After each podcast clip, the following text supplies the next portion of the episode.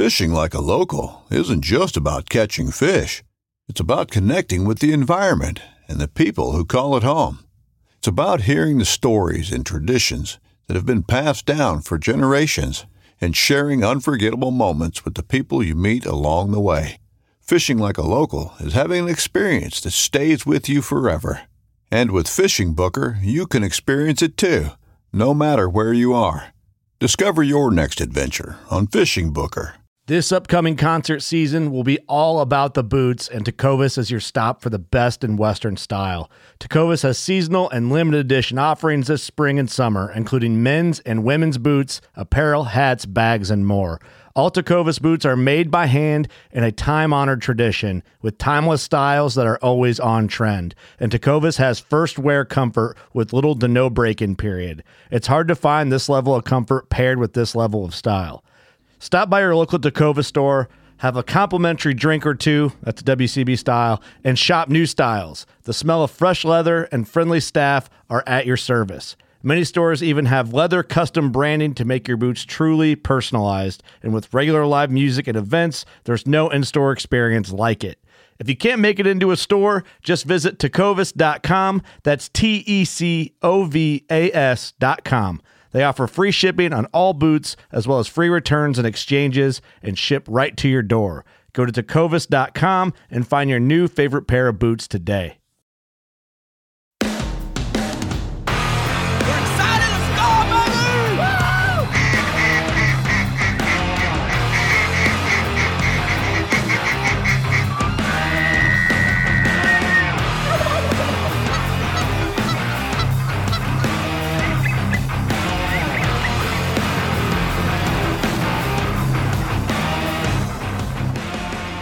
All right, guys, welcome back to the MVM show. Elliot, good buddy from Freelance Duck Hunting, on again today. And guys, we're doing a marathon. Rolling through the podcast. He's on my podcast. I'm on his. So you guys need to make sure you check out the North American Waterfowler podcast. You can find it anywhere Spotify, um, Apple Podcast, just anywhere you listen to him. And so, Elliot, thanks again for being on another episode. Yeah, I'm enjoying this. There's no no better way to spend a hot summer day is than just sit down and talk to a buddy about duck hunting. That's I amen to that. I am definitely going to agree with me with you. I'm one of those guys. I I pretty much hibernate or try to hibernate in the summer if I can.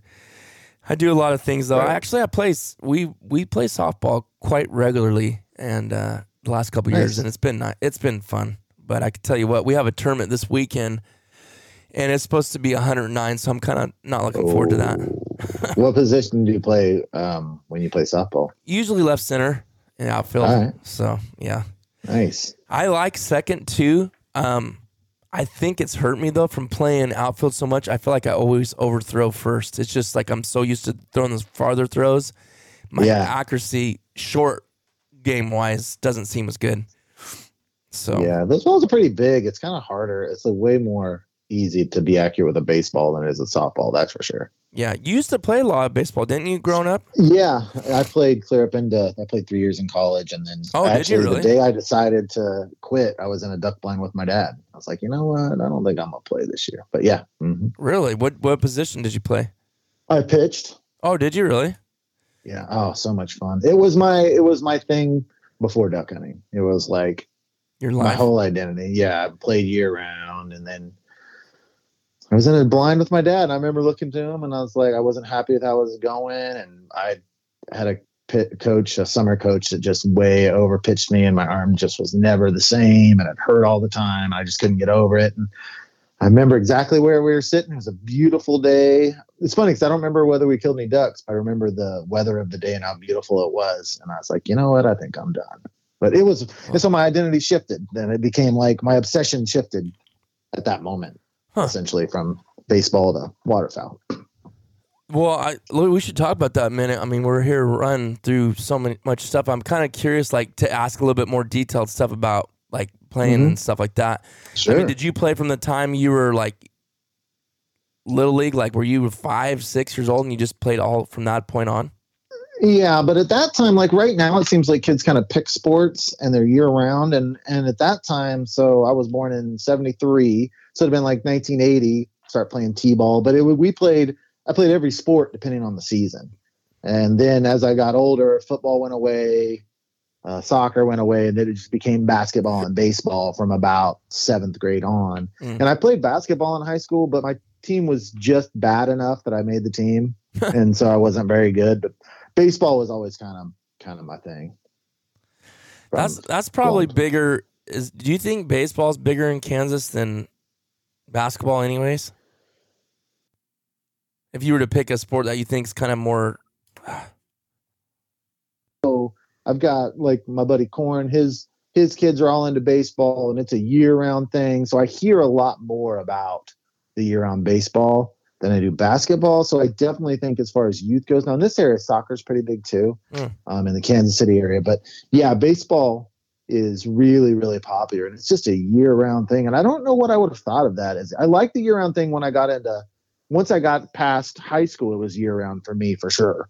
Um, and I loved the fact that it was, but I think you can burn a lot of kids out at, you know, an 8, 9, 10, 11, 12 year old when they're doing one sport year round. They even have indoor, they even have indoor leagues where it's a, it's not like a full baseball, but it's like literally year round. yeah.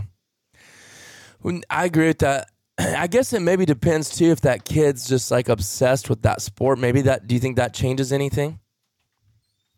Probably so. I know I was obsessed with sports as a kid, uh, and and I could never, I could never get enough of a shot. I'll tell you what. If you've ever played like competitive sport, there's a feeling you get from like hitting a three point shot that is- Mhm. it's an incredible emotional high. Striking someone out is even higher than that. It's Really? like when you strike someone out, especially if you use like you know like a slider or a curveball and you and they look foolish in doing it, it is the most wonderful feeling. you can imagine. Especially striking someone out with people on base to end an inning. That is one of the most high emotional feelings that you can, especially like a fast. You throw an up and in fastball and someone swings at it and you strike them out with people on like second and third to end an inning. That feeling, if you could bottle that feeling, it would be like crack. I'm telling you. Man, I bet. Yeah, you don't see those guys screaming and pu- fist pumping for no reason. Right. Yeah, it is an emotional high. So It's what were you? So you played three years in college. What were you? What speeds were you hitting, Elliot? I'm curious for you. I didn't throw very hard. Um, I, I imagine I hit 85 a few times, but I lived in the low 80s. So that my was my one setback is I really didn't throw that hard, but my slider curveball was really really nasty. Um, and I didn't. I wasn't. If, if I threw around 90, I would have been good enough to be D1. But I, I just didn't throw fast enough. So I wasn't. I was. I went to a junior college, and then went to an NAIA school, which is still high level competitive baseball. I was just good enough on my best days. I could compete with D1 guys because I played them in the summer. Mhm. But I mean, I had to be at my very best. Right. On an average day against D1 talent, I'd give up, you know, five, six runs. On a really good day, I, I would give up two or three. But I had to be like at my absolute best, which Wow. it's hard. Pitching wise, you get in like zones of, of like you have three or four games in a row where you just 10 point accuracy, you're just nasty. And you might go through three or four games in a row where you just don't quite have it. It's a, it's a real, it's, it's a real challenge to, to maintain that, but Mm. uh, it's a lot of fun.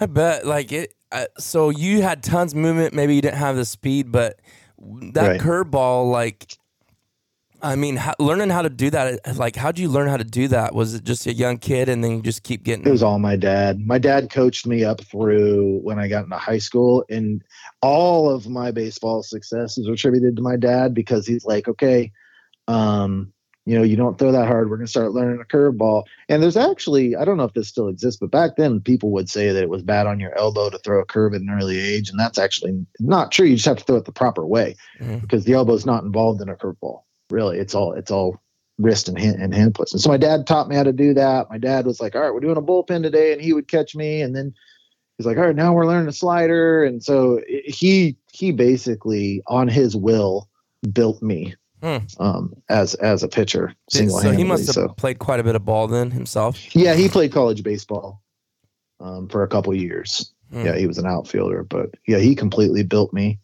Um, Hmm. I, I wouldn't have done it without him just being like, "All right, that's what we're gonna do," and now we're gonna do this. And I, and I was real coachable. I was like, "Okay, let's go do it," you know. And so he Hmm. competed 100 percent built me because I'm not. I don't have that much. I have average athletic ability Hmm. and probably a little below average strength, unfortunately.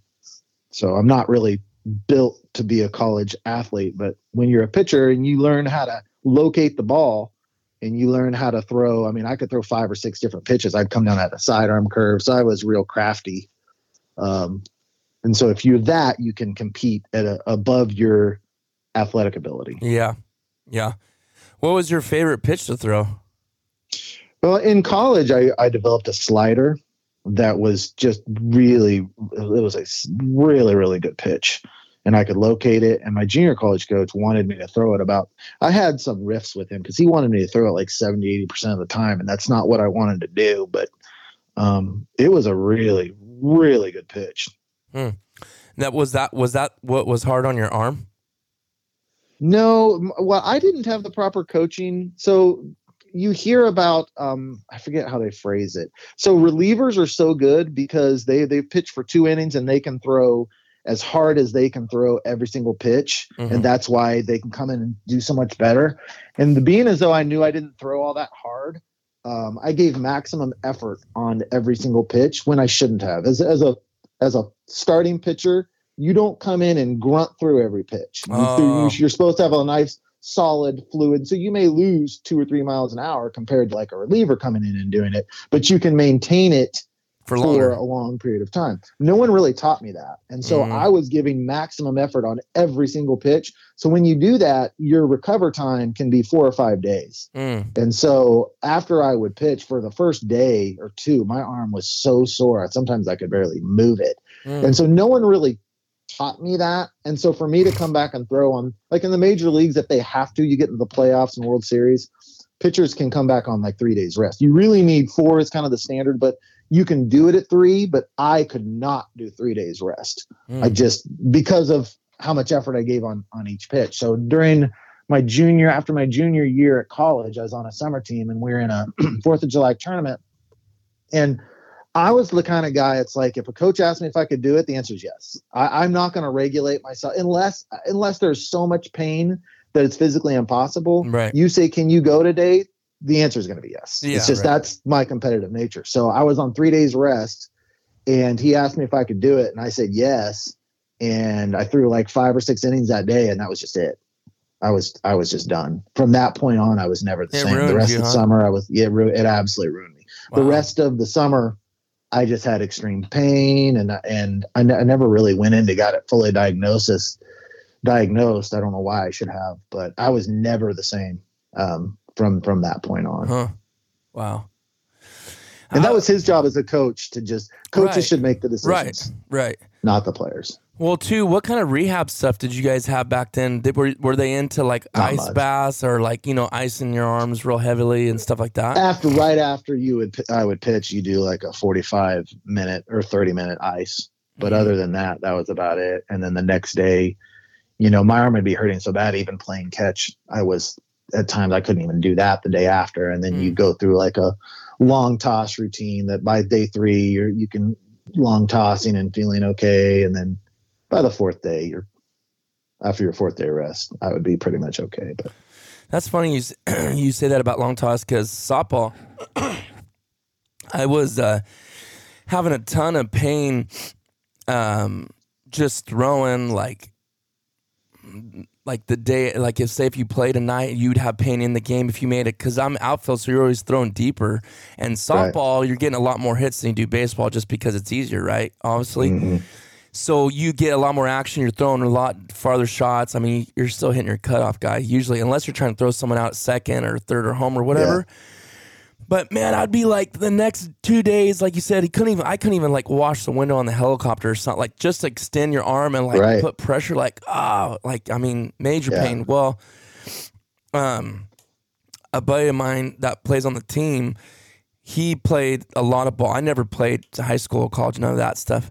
But he played a lot of that that and he was talking about long toss and so I started looking up some programs and me and my brother both play outfield. He usually plays right center and uh, we started looking up some routines. Well, we found some. We started doing it. And uh, oh my goodness, it took about, I will say honestly, it took about a month because I've seen where people said your arm's not uh, messed up, your arm's weak if it's hurting that bad. Now, you that's a different. I'm not comparing your story because yours you injured yourself obviously, Right. but mine was just soreness from being weak. You know, like not mm-hmm. using it properly. All, that was also the other thing is like the whole form, right? Well, we started doing it and consistently for about a month. This was like three, four months ago, and I could not believe the difference. I don't. I never wake up with my arm being sore anymore. And we- you do it a couple times a week, and then a little pre pre-game routine. But it's crazy. Like it makes a huge difference. Plus, uh, the speed too has increased quite a bit.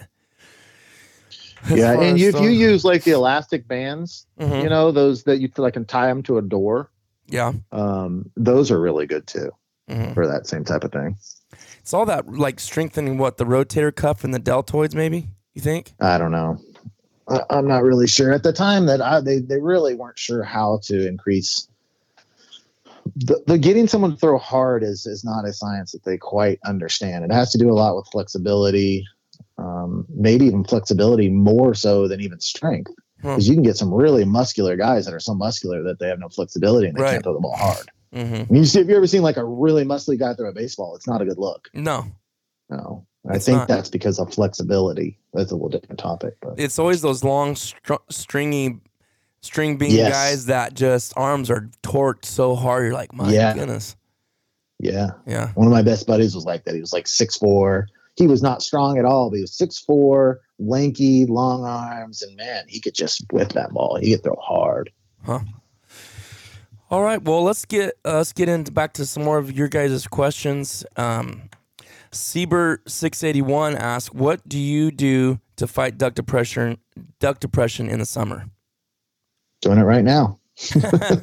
Pretty much, huh? Yeah, I was gonna say for me, it's it's definitely I enjoy doing the podcast and talking about duck hunting, uh, doing some other things, uh, camping. I love to go camping with the family. We'll do that every year and uh, get just get away from everything. Don't even have social media. Don't have phones. Not no cell service, and just get out there away from everything. That's a good way to do it. I do work a lot, which that's not fun technically. That's not a way to fight it, but yeah, I think talking about duck hunting, Elliot, and um, actually, let me ask you that. That will lead into this question. I'll let you answer that question for yourself. But are you are you by any chance going to make it to the Delta Waterfowl Expo? I don't in Arkansas. Yeah, What's the date on it? Jake's asked me to come down there. July. Th- I know there's going to be quite a few down there. I'm all excited too. But uh, July 28, 29, 30. Hey, it's Kaley Cuoco for Priceline. Ready to go to your happy place for a happy price? Well, why didn't you say so? Just download the Priceline app right now and save up to 60% on hotels. So, whether it's Cousin Kevin's Kazoo concert in Kansas City, go Kevin, or Becky's Bachelorette Bash in Bermuda, you never have to miss a trip ever again. So, download the Priceline app today. Your savings are waiting. Go to your happy place for a happy price. Go to your happy price, Priceline. Your brain needs support, and new OLLY Brainy Chews are a delightful way to take care of your cognitive health. Made with scientifically backed ingredients like Thai ginger, L-theanine, and caffeine, Brainy Chews support healthy brain function and help you find your focus, stay chill, or get energized. Be kind to your mind and get these nootropic chews at olly.com. That's O-L-L-Y.com. These statements have not been evaluated by the Food and Drug Administration. This product is not intended to diagnose, treat, cure, or prevent any disease. But it's a three day deal. So I mean, even if you only make one or backside or yeah, I front don't. side. I don't know. I man, I would like to. I've been gone so much already this summer, and I got a hunt test the weekend before that. Mm, Aiden's wedding the weekend before that. So, and I'm going back at the Flatlander Kennel next week again. So I'm just, I've never traveled in the summer like I've traveled this summer, and gotcha. I don't want to leave my wife in a hunting season with already being tired of me being gone. Right. Yeah. No, I get just that. because she's got a limit. She's got a limit for it. I mean, she lets me do what I want, but I can see it in her when it starts wearing on her. And I do not want her going into duck season No. with being worn down on me being gone. No. So that's my big thing. I got you. Yeah, no, you don't want to do that. that's But more. I want to go. That's I more than- Are you going to that? Yeah, me and Thomas both. Yeah. So I've been sharing a couple things on Instagram about it, and Jake, he's like, "You're going?" I'm like, "Yeah." Are you? He's like, "Yeah, I'm gonna be at the high and dry booth." I'm like, "Well, I'll be bouncing." I'm not being sponsored to go. I was actually Hevi-Shot was gonna pay for a way to go down there, but they had some more budget cuts, so we're just. I wanted to go no matter what. But uh, we're Are gonna you gonna probably- hang out at the FA booth a bunch? Yeah, I'm gonna hang out, be at the FA booth, and I'm gonna be at the Hevi-Shot booth quite a bit. But I, I have no obligations to either, just to stay there the whole time. I'm definitely gonna be meandering around a bit, and that's what Jake was saying too. He goes, "I'll be at the high and dry booth," but he goes, "I'm not just gonna stay there all three days." He goes, "Out- "They're giving me a bunch of liberty to go all over the place and visit and meet people." Where are you and all- guys staying? Do you guys have an Airbnb or where? No, I actually got a hotel. Yeah, I got a hotel basically in the convention. It's like the convention center right there. So Uh-huh. we booked. Uh, we bought our plane tickets probably a week, ten days ago to fly. And that that was the worst part of it. Those plane tickets are stupid right now. It's crazy how much it costs to fly. And then um, and then we bought our hotel a couple days ago. And then I bought our tickets to the expo. They're like it's ten bucks a day. It's nothing. so Can't FA? Can't you get in for being a part of FA? Surely you shouldn't. have to pay for Probably. I didn't even think about it. Come it. on. Yeah. No, come on, man. You're Yeah. there representing it. There's no way you should pay to get in. I was gonna text Tina for a Hevi-Shot too, but I thought, you know what? It's ten bucks a day. It's kind of like eh, whatever. I I kind of would feel stupid for asking, hey, can you get me in? Where I have to pay for this? Because she Yeah, if actually you're going there as a to re- partly represent them, there's Yeah. no you should be paying. That's true. Yeah, that was probably a waste of money. Oh well, it's already But spent. you're making me want to go because I know everyone I know is pretty much. I know. going. Josh is gonna be there. Yeah. Thomas is gonna be there representing the Duck Calls Ducklander, right? Sure. Joel Strickland will be there. Oh, Joel's no, gonna be uh, there. well, Bobby Hayes from Ducklander will be there. Yeah, Joel will be there. Or yeah, what's the one? What's Thomas do? Who who's that? I can't remember what his, those calls are called. DRC or no, it's Duck. Uh, anyways, yeah, I didn't know. I didn't even think about Joel being there. Uh, Everyone's going to be there pretty much. I don't think Jordan won't be there, but um, Matt won't be there. But there's going to be yeah. I'm. Uh, all right. you gotta go, Elliot. How far of a drive to. is that for you? Oh, six seven hours. That's something nothing. like that. I know. It's Six just. I'm telling you, the whole thing is measuring how my wife feels and how tired she's going to be of me being gone. And she's. I don't want to paint her in a wrong. No, picture. you're She's not. Very get it. patient Yeah, with my traveling, but I'm telling you, I have, I was you do have a busy seven schedule. days. Seven days in Louisiana fishing. Came back for a few days. Eight days at Flatlander Kennels. Came back. Now I'm going back out to Flatlander Kennels, and it's just like I'm just gone and gone and gone. Yeah, and gone. no, I get it. You could do like a day and a half may or have to do something. Yeah. yeah, I may have to do it. I may have to do it. I, I, you know what? I didn't want to spend the money either. Honestly, it was just like, oh man, this is gonna cost a lot. But I feel like, I just feel like it's gonna be really worth it. Like, no doubt in my mind. I just people that I'm gonna meet. Plus, like, I've never, I've talked to Jake a million times from Chasing Green, Mm-hmm. but I've never got to meet him in person and shake his hand. You know what I'm saying? Like to me, Yeah. that connection of when you shake people's hands is just big to me. Like, and I want to be. oh yeah, you would- you would love him. You would love Jake. Yeah. so that just that just all those things, and then other companies I like to talk to and see, and Right. I think it's just I think it's there's no doubt in my mind it's gonna be worth every second and every penny I spend. So and then after the fact too, you know, going to dinner, hanging out, just it'll be good.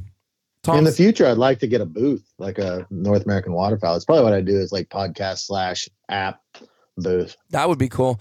Actually, Tina from Hevi-Shot was wanting me to bring all my podcast stuff, and she goes, "Use our use our booth for all your recording." But Ooh, come on. I know, but I'm like, man, if I if I do that and can think about all the guests I could have on, but the problem is, I would just be spending all my time doing that. You I got wanna- three days, just do one day. Like uh, you know, they do it on the Super Bowl where everyone has like the media row or whatever pre Super Bowl. Just do like one day where you just get as many guests on as you can. That'd be awesome. you're gonna talk me into it. I you know. should totally do it. I it. know later I'm gonna regret if I don't. Like, why did I not just Oh, do man, it? Absolutely. You're there three days. You could just do it like half a day even. Yeah, I Just know. grab people and pull them on and say, hey, can you give me 15 minutes? And just do 15 minute interviews and splice them into podcast episodes. that actually, it's That'd be not a bad awesome. You can get so many cool people and make so many connections that way. Yeah, I'm gonna have to do I it. I bet you Dr. Duck's going to be down there too. Have you met him? No, I haven't. Oh, Yeah, I'm I- sure. we, I- we had him on the Duck on podcast a couple times. He's a great guy. I'm sure he'll be there. yeah, he's a fellow public land guy, so Uh-huh. yeah, him, him, and uh, gosh, I can't think of their actual first names, but they're great guys. yeah, I'm just blanking on it. Dennis and uh, yeah. oh, what's his buddy's name? Gosh, I should. I It's on know. the top of my tip of my tongue. Oh well, Dennis Luger or something like that, huh? The one guy. I can't remember. Yeah, but I know there's a billion. I mean, Tony Van, like, just I've he's been on my podcast too. It, It's mm-hmm. just like, I guess I probably should take it because in my mind, I'm like, I don't want to miss no booth. I don't want to miss no time hanging out with people. And if I'm busy doing that, then it's going to take away from the experience. But I thought, you know what? Probably if I'm there all three days, I'm sure I'll have seen everything pretty good. Like I don't, Yeah. I don't feel like I need. I'm not going to miss anything. So Take your stuff, assess it day one, and Yeah. go from there. that's a good idea. I'll do that. Plus, I'm flying Southwest. They get two free bags. Me and Thomas were going to try to do, uh, what do you call it? The uh, carry on where you don't have to stop and wait for your luggage. Right. because that's the other thing is too they they airlines are so bad right now like they lose luggage so much flights get de- extended delayed so i'm like man Mm-hmm. if i lose all that i'm not gonna be happy that's a lot of money so Yeah. I'm leaning to going now that I've talked to you. That's like the tipping point. I got to Okay. get down there. well you're talking me into taking my podcast stuff and you're you're talked into going at least for a day or two but right. well take take your wife with you make it I, I possibly could. Yeah. Well, anyways, all right. I just wanted to ask you that and see what your thoughts were on that. Okay, let's get in some more questions. All right. Um, let's go with. Here's a good one. This is the one we had talked about. Anthony Tissandier. I sorry if I butchered your name. he said, "What's your opinion on different breed of retrievers?" Mm. I never. uh, Hold on a second. Hold on. Hold on. I never even let you answer that last question, did I? Where was that? Oh, we hit it. I mean, I would. The only thing I would add is the hunt test game with labs is Okay. really a huge part of my off season now, and I never, I never imagined I'd love it as much as I do. It is so much more fun than I expected it to be. And Yeah. that's, so that's a huge part of my off season is going to. I'm in the HRC stuff right now, and as soon as she gets her Yeah. HRCH title, we'll move over to AKC, and it's just a really, really great community of people and a lot of fun. Yeah. Yeah, and fishing. You did some fishing. Yep. I'm Mhm. doing softball. Yeah, that's kind of our off season distractions, I guess. But so, yeah, your opinion on different breed of retrievers. I mean, I can we go? Should we throw golden retrievers in there too? I mean, I guess it, it's a No, that's a breed. That's a Yeah. breed of retriever. yeah. I mean, what's your thoughts on that?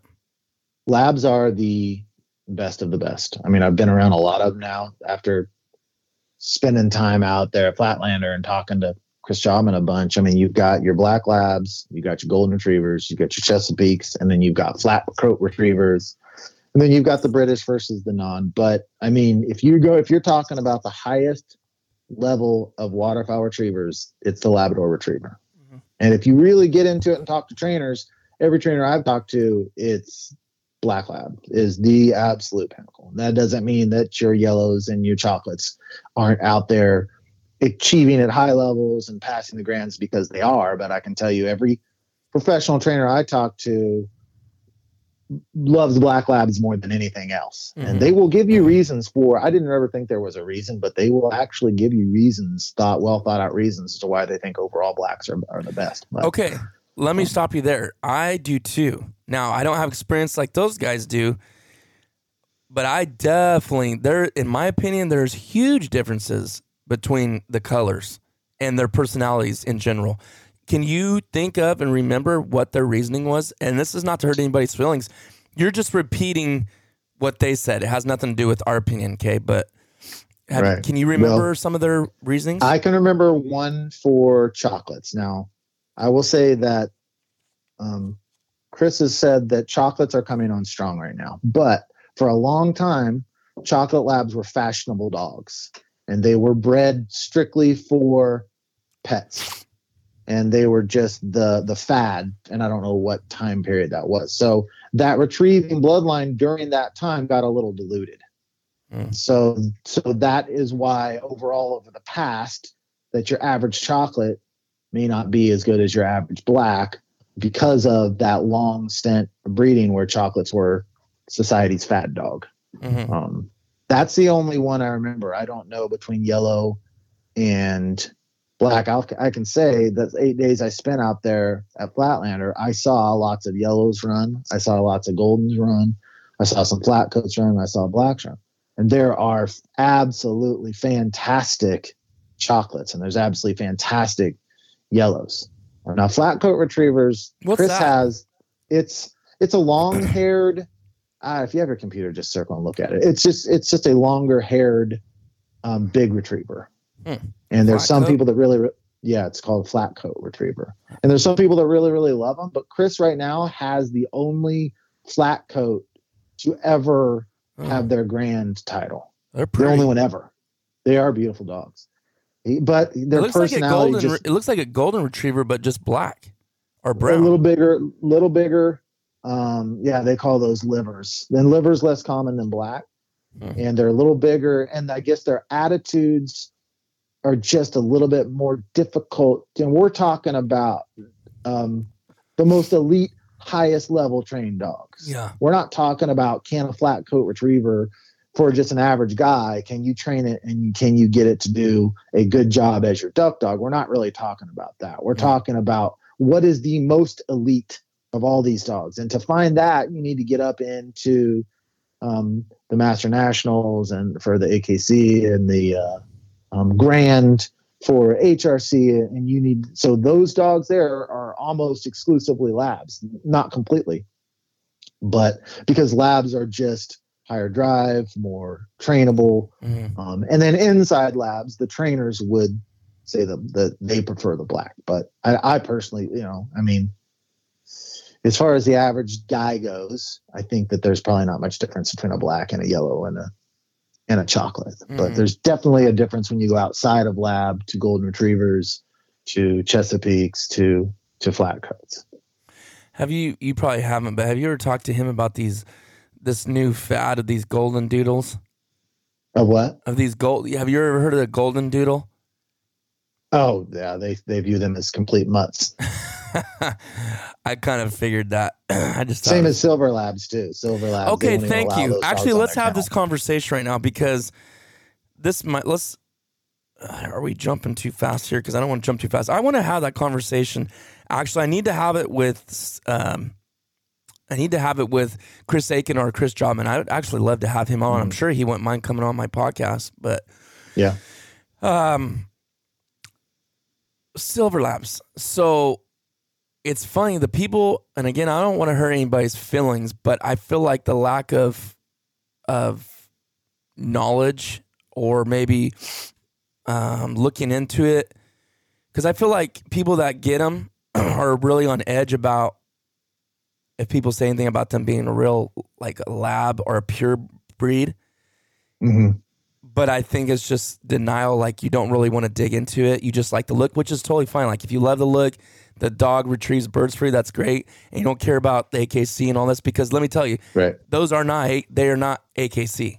Like there's nowhere you can click on silver. Right. They're viewed as mutts. Yeah. So I don't know what the big is. It just a fat thing? Like what's what's your opinion? What's Chris say about it? Like what have you heard? I am not enough into the topic to be able to give you the reasoning, but I have read on some Facebook groups people giving detailed reasoning as to why they don't consider them purebred, and it made sense to me. I can't repeat it because I'm not on it, and I know your professional trainers, Jobman, Aiken, they won't even allow them on their kennels. They view them as complete mutts, Mhm. and uh, they'll scoff at them the, min- the minute that you bring them up. But I cannot give you those arguing points either Right. for or against. But from my reading, um, and I've seen the arguments, and and I've got no reason to not believe people like Chris Aiken, Chris Jobman. Right. Um, they're they're the experts, they're the pros, they're the breeders. So I would just default to them, and and by default agree with them. Yeah. Yeah, and again, that's not to say that okay, you have a silver lab, they hunt, they're your buddy, they're your partner, and they retrieve ducks. It's not to say they can't do that because I've seen all kinds of different types of dogs do that kind of stuff. It's just when you're looking at at a standpoint like they are, it's not this high quality purebred line. You know. yeah, but ultimately it's your dog, and if Yeah. you want a silver lab and you want to hunt your silver lab, there's no one that should tell you not to do that. Yeah, I just You know, don't like dog, it. it's your I just don't like when there's been. I know of some breeders and some people have said stuff about how they're purebred and this and that. And I feel like they're just kind of deceiving and lying to people they're selling them to.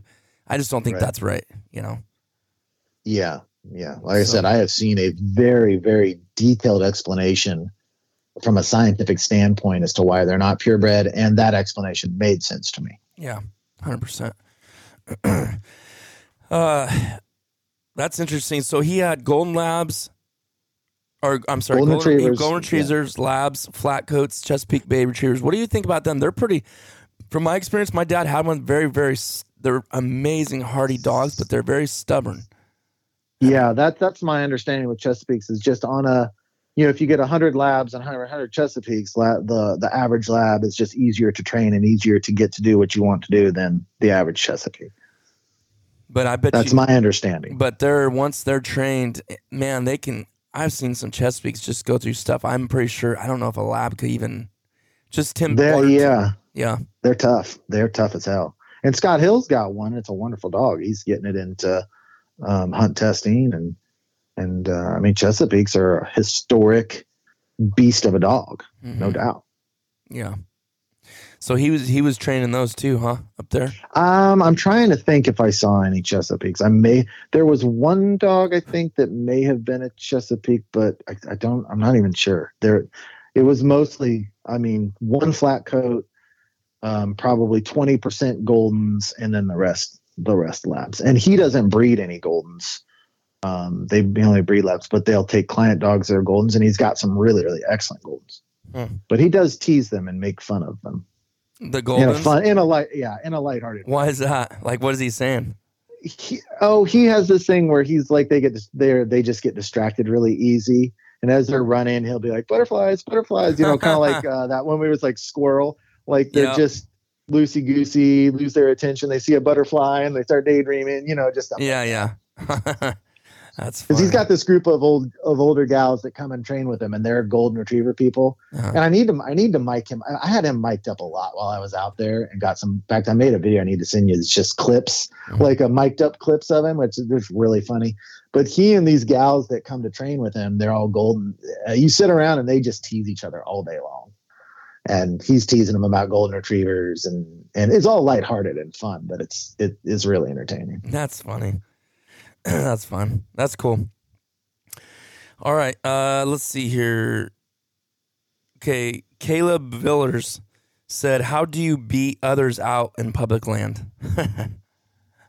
I'll let you answer that one. well, Uh, um, you just need to g- get an idea of what you're willing to do and when you're willing to get to a place and and um, you typically i want three or four options of where i'm going to hunt yep.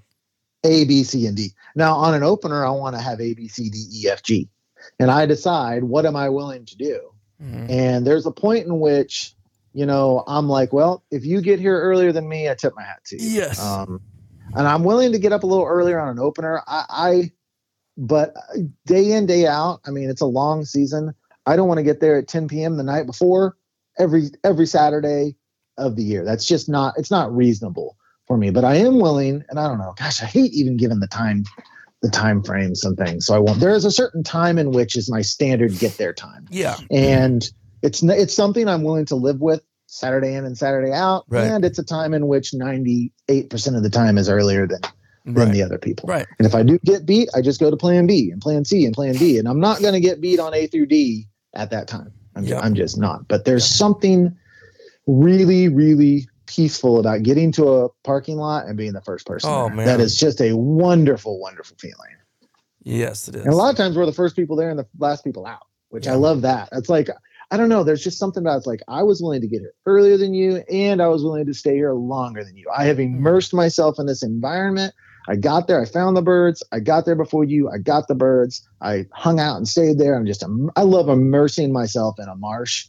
And I, I need, in order to feel that, I need more than, I need more than sun up to 930 to do that. Yeah. And that's not, and you know, that's not for everybody, you know, like Right. I was really shocked, Elliot, when I went, excuse me, when I went to Kansas, um, trying to think of when this was. This was a long, I don't even know if I knew you guys yet. I went back there. Part of it was family vacation. I think I did. I don't know if I did because I would have seemed like I would have said, "Hey, I'm going to be in Kansas," but it was mainly a family vacation. But this guy hit me up and was like, "Hey, come hunt with me, whatever." Well, anyways, we went and hunted this Round Refuge. I could tell you later where it was, but I think you told me about this. Before. okay. Yeah, I and.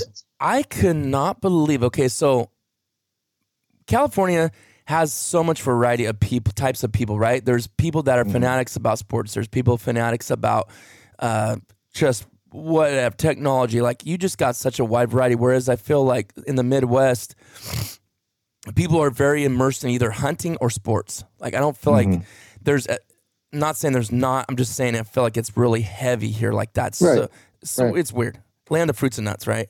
Well, Yeah. over there, uh, college. Let's see what's going on. There. I think it's college football, right? College football is real big, big, right?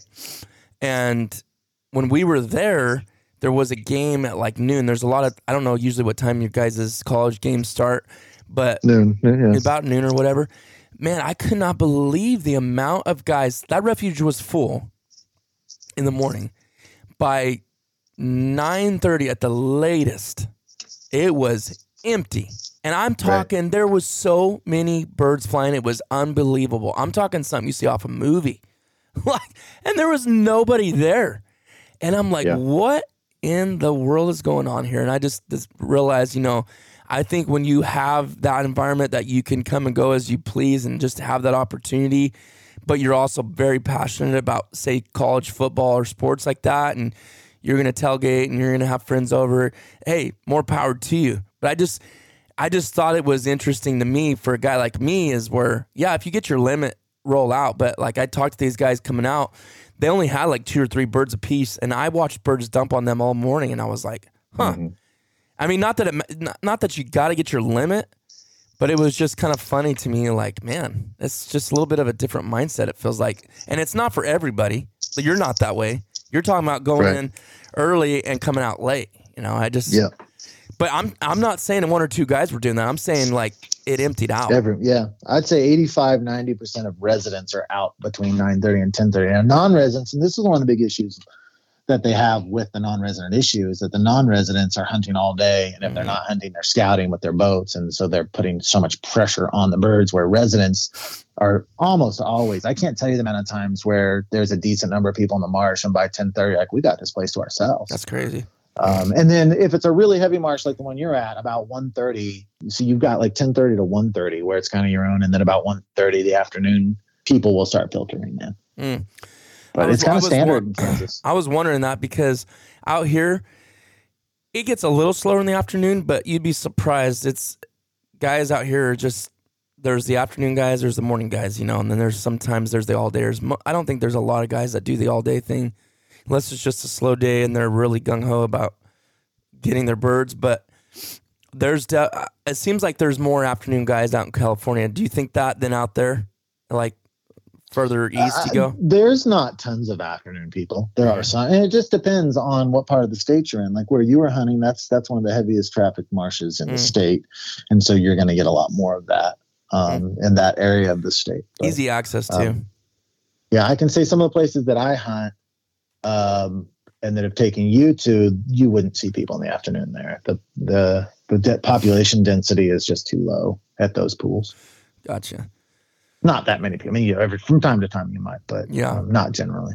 Now I'm not gonna lie though, for for me personally, if I could go in the morning, get my birds, have a great time, see the sunrise, have fun with my family, friends, whatever it is, and be done by 10 that is nice. Yep. Um, now, see, Travis is he likes he really likes the afternoons. He don't hardly do much mornings anymore. It seems like, and he'll admit that. But th- what I was telling him, he's like, "Well, you get to sleep in this and that." And I said, "Well, here's the thing, though, Travis. Like, if I if I'm gonna hunt in the afternoon, I get out there pretty early for an afternoon hunt mm-hmm. because I want to try to get my spot. So technically, I feel like I'm gone longer from home and away from the family longer if I do an afternoon hunt because I end up waking up. I don't sleep that late when I when I sleep in. You know, seven o'clock sleeping into me. So I get up at seven o'clock. Now I'm kind of fiddling around. I'm packing my gear, getting stuff in the truck, getting it ready. You know, if I leave my house at nine or ten, I mean, pretty much from the time I woke up and then till dark when I get home, I was gone the whole day technically, right? Yeah. so it don't I don't feel like I'm saving time or being home more when I do that. if I didn't have a, a Monday through Friday job, I would go out and be in the marsh at nine or 10 o'clock a lot more often. Really? Um, but the fact that I've got a Saturday and something about the sun coming up, you've got the entire day Yep. in front of you. And when you do finish a lake at 10 or 11, you still have so much day Yep. left. Whereas a sunset is always a little bit depressing to me. Uh huh. I mean, I, I don't like picking up decoys in the dark. I don't like. It's just it's a sinking feeling to me that I just don't like. I don't care for. I Yeah. just do not like evening hunts very much. hmm Yeah. Kind of to wrap that question up, beating people out, I, I like what you said about um, it's not really beating people out, but it's about having options. I do not, like you said, I get nervous if I only have three options, you know, Mm-hmm. because Right. you just never know. You just never know. There's sometimes there's great people that are crazier than you out there. you think there ain't Right. no way no one's beating us, and then you get out there and there's headlights. You're like, what? Yeah. How in the world? But I like you there are said, days you, in which you you tip your cap edge. to him though. You tip your cap to him. Yeah. Right. Yeah. You have to just be like, hey, Got you me. wanted to get out earlier than me. But Yeah. there are days where option A is the deal. Like we have to Yes. get this spot. Yes, absolutely. And on those, I'm still not going to go in there at 10 p.m. or something dumb. I'm not even, not, I'm even going to go in there at midnight. Yeah. It's just, I'm not, it's, I'm not, I don't want to perpetuate that even in the sport. I don't like that trend of, you know, you got to completely wreck your whole next week on lack of sleep to get your spot. It's just, it's not a good trend. People camping in the, in the marsh, Yeah. it puts pressures on birds. And I will sometimes camp in the forest, you know, where I'm still getting a good night's sleep. But this whole thing of like being at your decoys at 10, 11, 12, it's just that's not a good trend for waterfowl hunting, Yeah. I don't think. yeah, that's brutal too. you may got you may got the advantage the first time, but you're gonna be wrecked the rest of the couple days. Right. That's one thing I found out for sure. As you but- get older, that's just not fun. You don't want to be feeling it on Monday. No, because you can't recover very quick from that, especially the older. Oh, yeah. the older you get. Yep. Yeah. Uh, okay, next question. it's kind of an interesting question. So I'd like to see hear your thoughts on it. Uh, out outlaw dot hunter zero seven said. So you think? Do you think that they should legalize lead shot for waterfowl again? I, I know this ain't gonna happen, but just No. a topic to to talk No, about. Absolutely, absolutely not. I mean, unless there's science that I don't under, I don't know. As far as I know, is that fish were picking those up, and birds of prey were picking up the fish, and lead poisoning was a serious thing, and that actually made a negative impact on a lot of birds. Mhm. Um, that's my understanding. So if there's some other science out there that I don't know about, someone could educate it on me. But everything that I know is that it was it was absolutely a problem, and and steel loads are really good these days, and we've got a lot of good options. Mhm. Yeah, compared to what it used to be to what it is now. Right. hmm Yeah, I think I think it was Kirk McCullough that I was talking to you about that. Hmm. Chase's dad. Huh? Chase's dad. No, Kirk McCullough. He's kind of a big name in Arkansas. Oh. Guide for a long time. Oh, I thought it was just Chase McCullough. Is that you know No, uh-uh. somewhere in Wisconsin? I thought maybe it was his dad. No, he's real well known there in Arkansas and been a guide Oh, for okay. pff, I don't know. He still duck hunts. I don't think he guides anymore. But I was talking to him about that, and he remembers the the transition very well Mhm. and how terrible still was. He goes, it was just a nightmare, like literally a nightmare, Yeah. and uh, that's what ended it for a lot of people. They're just like, I'm not not doing this no more. But uh, Right. I, my first year of hunting was the first year of oh really? lead lead ban, and we struggled to kill mallards. We just wound you just wounded But you probably didn't know any But- different though. Well, I guess you would because No, you I still didn't. hunted upland though. So Yeah, but we were using yeah, I hunted upland, but it was a different deal. I just remember we were just having to clean them up on the water just all the time. But here's the thing, though: if you can use it for upland still, can you explain to me the difference? That because I kind of have a little bit of mixed thoughts about this. Because part of me wants to think like, is those studies? Who were those studies done by? Or was it true people, biologists, or was it government? Because why can we shoot them at upland, but we can't shoot them at ducks? You know what I mean? Well, because there's no who's going to feed on them in all of the vast expanse of, of wetlands. It's fish that are picking them up Yeah. and getting the lead into their system. It's my understanding. And then, if I'm wrong, I, ha- I am more than happy for someone to educate me if I'm wrong. But this is this is because I'm no expert on this. But that's always been my understanding. Right. that You know, and, and if you shoot off into a CRP field and it's all that grass, there's it's not going to get into the food chain. Yeah. That lead's not going to get into the food chain in, in open fields where in the water it does. Yeah. Because it's le- you're talking about it leaching out into the water. No, I'm talking about fish consuming it. Hmm. Yeah. The little the little BBs. Yeah. But what would consume it in a CRP field or like That- field? Yeah, but like, how are the fish consuming it though? If it's sitting at the bottom of the river or the lake, though, you know, I guess they see it and think it's some type of food and eat it. really. Be my I assumption. haven't. I, I'm just being honest. I, I haven't dug in and tried to look really look into studies. I mean, I've heard all the same things you're saying. It's just kind of like if you just play it out in your head, you're like, is that? It's kind of. I don't know. I guess. and I'm completely open to being wrong. I, I No, I'm no, no. At all. I'm uh, maybe I am, but I'm just doing it for my conversation. yeah. My understanding has always been that it was absolutely a real thing that had to be taken care of. Yeah. Yeah. I mean, I heard the same thing. I was just, I never really had that conversation about that. I mean, I know it's never going to happen, and I'm not, I would never push for it because, especially all the metals that are available now, um, just the downfall is bismuth, everything like that. Tungsten, it's so expensive, you know. And lead's cheaper. Lead's Right. dirt cheap, yeah. So that's kind of the only downside. It'd be interesting to get someone on that actually was an expert in this and talk about that. I'm gonna have to, that's a thought. Yeah, that's who a, would be an expert in this department that could talk to this. yeah. I would love to. I bet John. Devaney would know. I bet you John Devaney would know. Really, Yeah, yeah. That'd be a great. That'd be a great conversation to have. it would be.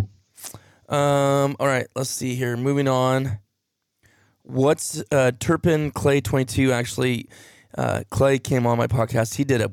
He had an amazing year last year. This guy traveled all over the place and Alaska and Georgia and Florida and everywhere. And he shot a bunch of different types of birds. Pretty neat story. He, he came on the podcast, but he asked, "What's your favorite bird to shoot or hunt?" I guess. My number one is um, mallard drakes, and my number two is blue teal. Okay. Now, can you give me reasons why? Mallards, there's just something. of- Yeah, there's something about what mallards do in the air. There's the, the game of killing a mallard is just more enjoyable than other ducks. They're big. The sun glistens off that green in a really beautiful way. They Mhm. the way they react to calls, the way they hover over your decoys, the aerobatics they do in the air. They're just the and the way they eat. They're they're just the most fun game waterfowl bird that there are. Now blue teal in Kansas, we lose all our ducks pretty much. You can go out right now and you can find a few here and there, wood ducks typically, but we essentially lose all of our ducks. And when um, in August, when you get your first little flock of blue winged teal sighting, Mm. it is a very, very special event every single year when you see that first flock. Mm-hmm. And it's like birds, the migration has begun when you see it. And our early teal season, I mean, you've gotten in on the early teal season in Yeah. Nebraska. It's very Yeah. similar here. It's a season of its own. And it, you don't have to really worry about, I mean, mallard hunting is really hard. You've got to have everything buttoned down. Teal season is just more relaxed. You don't really have to worry about your hide. Um, if you're patient, they will. De- some people think blue wing teal season's pass shooting. They're just not doing it right.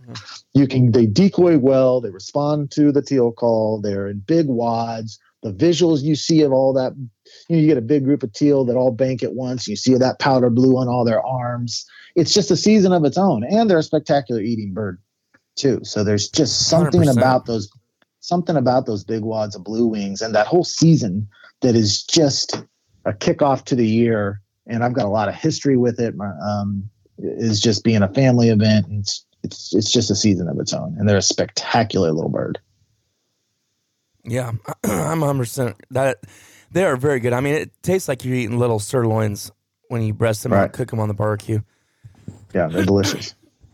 Um, I'm with you. I've said that so many, so many times on the podcast about mallards. Just the the challenge of them, how smart they are, and sometimes how weird they can be. And if you beat them, you know, it's it's something to be said. You know, and outfool them, outwit them, get and the visuals. the visuals oh my goodness yeah the visuals just just trump everything and then um Right. It's kind of hard for me to say what my second choice would be because i automatically want to say pintail just because i love that long sprig i love mm-hmm. eating them there's like the most consistently great tasting bird. I think of of most of the birds, but I think I would go with widgeon just because I love their whistle.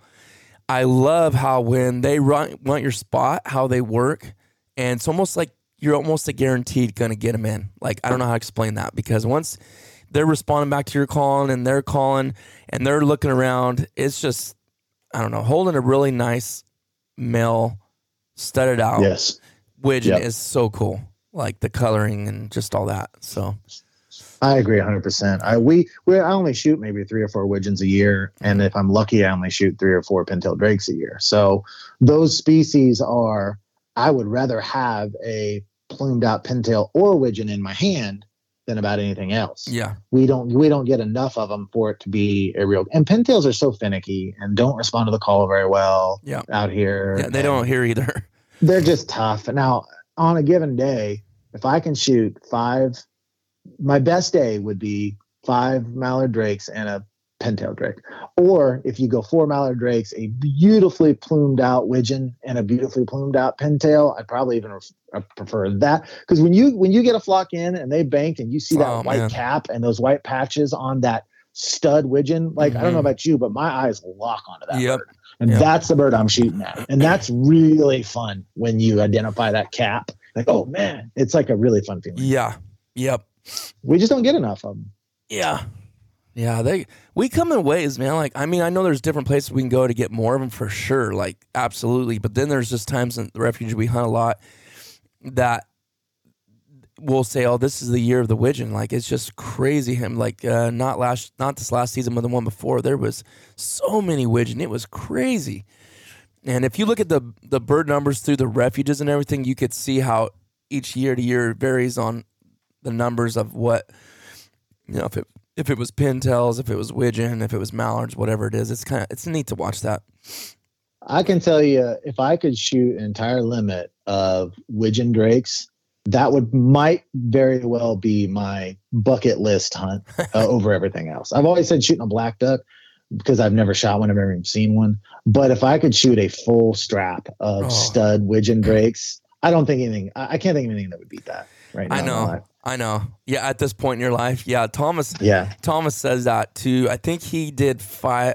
He did five and two or six and one. I can't remember of Drake's uh, when it was that heavy widgeon year.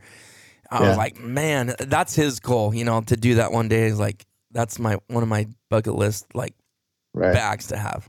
You know. I've never had a day where I've shot two stud widgeon drakes on Yeah. one hunt. Yeah.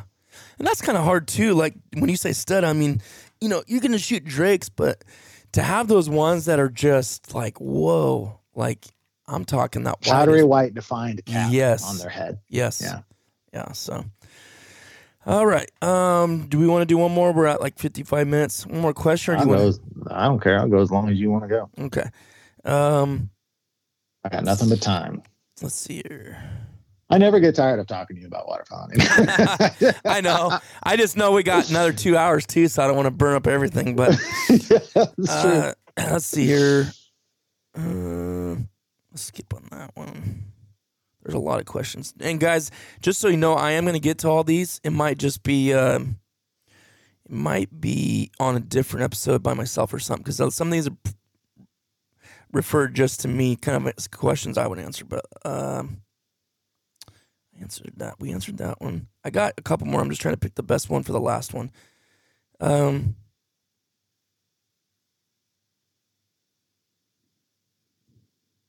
I guess we could ask this same person, Turpin Clay, but he said dream hunt other than well, that's kind of for me too because I said king. Well, let's just ask you, uh, like, what would be your dream hunt? I think I just told you. Is that it? That's the one. well, th- as far as I mean, something like out there, like then yes. Um, I would like. I love what I see on the Great Salt Lake. Um, those hunts seem really, really interesting to me, where people are kind of laying out in the open with a bunch of silhouette silhouettes, and they talk about how the depth perception of birds coming right to you on the Great Salt Lake is really unusual. Um, that seems really, really cool to me. I, I would like to go to Alaska, but it's got to be specific. I don't. I wouldn't want to be up in Alaska like shooting goldeneye mhm. um, stuff like that. Um, I still haven't done a timber hunt in Arkansas. Uh, trying to think what else. I, I have in my mind Washington and Oregon a lot. It Hmm. seems like such a wonderful place that gets overlooked, um, probably because people don't want to travel over the Rocky Mountains. Mhm. Is my like you know Central Flyway, Mississippi? It's just a hard place to go. Those places seem in my mind. If I could, if you just say, okay, you've got to go somewhere, where would it be? I'd probably say Washington ish in that area, Pacific Northwest. Um, if I had to pick one. Yeah. Yeah, I mean the sights and the scenes that you see is just phenomenal. And I haven't even touched the west side of Washington. I mean, that to Mhm. me is the most ultimate besides Alaska. I mean, I guess a lot, it's just a different environment because you could say, well, timber is amazing too. And like, yeah, I agree. I mean, I, will- I want to hunt the timber too, but I am a mountain guy. I love mountains. Right. I love pine Right. trees and firs and all that. that I just like that. So to go to Western Washington where you're hunting like completely like saturated with mountains all around you, which Northern California can kind of be like that too. But the oh my goodness, just That would be incredible. oh man, just how green everything is there Mhm. and just the things that I've seen, I'm like, okay, that's on that is at some point is gonna happen. I'm gonna hunt on that Right. side for sure. So Yeah, uh, mountains in the background would be definitely a bucket list for me. Yeah. Killing ducks with and the and where I can see mountains would be yeah. amazing. Yeah. Yeah, so because he's basically what he was asking me is other than king hunters, what's your dream hunt? And I would just say like, man, that's it's really. I said Harlequin too. I mean, I would love to do that, but I guess anything that I haven't done yet is part of a dream, right? Mhm, Like I, right. well, I haven't done timber. Well, that's part of a dream hunt for me. Like once I do it, okay, that's knocked off the bucket list. So I will say ultimately my dream is to have a waterfowl hunting season that's not confined by a nine to five job yeah, that I can just hunt when and where I want to hunt and and be able to actually hunt fronts and and just have freedom to do that. That that's my dream. That's my dream hunting. yeah, that that would be phenomenal. That'd be tiring too. See, but I wouldn't hunt every single day. No. I'm not, I'm not like, I don't want to hunt 60, 70 straight days. I want to pick and choose. When I get hot, I want to hunt three or four days in a row. And then I want to take three or four days to process the video and hang out and just enjoy the feeling of being on those good hunts and eat the duck. I'm not one of these guys that want to hunt every single day. That seems like a, I don't see the, the, the joy in that. I, Yeah. I, I want days where I can relax and I don't want to be exhausted by Yeah. hunting. And to me, hunting every single day of a season seems exhausting. Yeah. Oh, 100%. I like, Like I want, I want my couch time. I want my look at the video. I want my make video time. I want my Yeah. podcast to talk about it. I don't, I don't want to just like, oh gosh, again tomorrow, and then again, and then again, and then again. I want to Yeah. hunt whenever I want to hunt. That'd probably be Mhm. 55 times a year for me. I imagine is about what I'd probably do. yeah, no, I mean, that is a lot. You definitely would be smoked. I've done like four days in a row, and you just, well, we did it when we did that collab. Remember? I don't know if that was only like Yeah. the third day. Everyone was just like, I think I'm sleeping. I'm to go the afternoon hunt. Right. It's, it'll Right. beat you down. Especially, I guess that depends too. If you're spending all day out there, that's what gets you, you know? Yeah. Well, Jake comes into the state and he hunts every day, but a lot of it's scouting, and he does a lot of like 10 to 2 hunts, and and you know, so it, that's not like just burning yourself out every single morning. Yeah, you that's know? true. Yeah. Well, I guess we'll wrap this one up. We got a couple more to do. So, again, everybody check out um, Elliot's podcast, The North American Waterfowler. Check out his YouTube channel, Freelance Duck Hunting, Instagram, Facebook, all that good stuff. And uh, you can go get great, great uh, episodes over there. And you're going to hear, I'm going to be on his podcast too. So just bounce between both. Um, put on put yourself i don't know i can't remember how it does it. Does it say subscribe or follow? I think it's follow. So follow if you click follow on like spotify or apple Podcasts.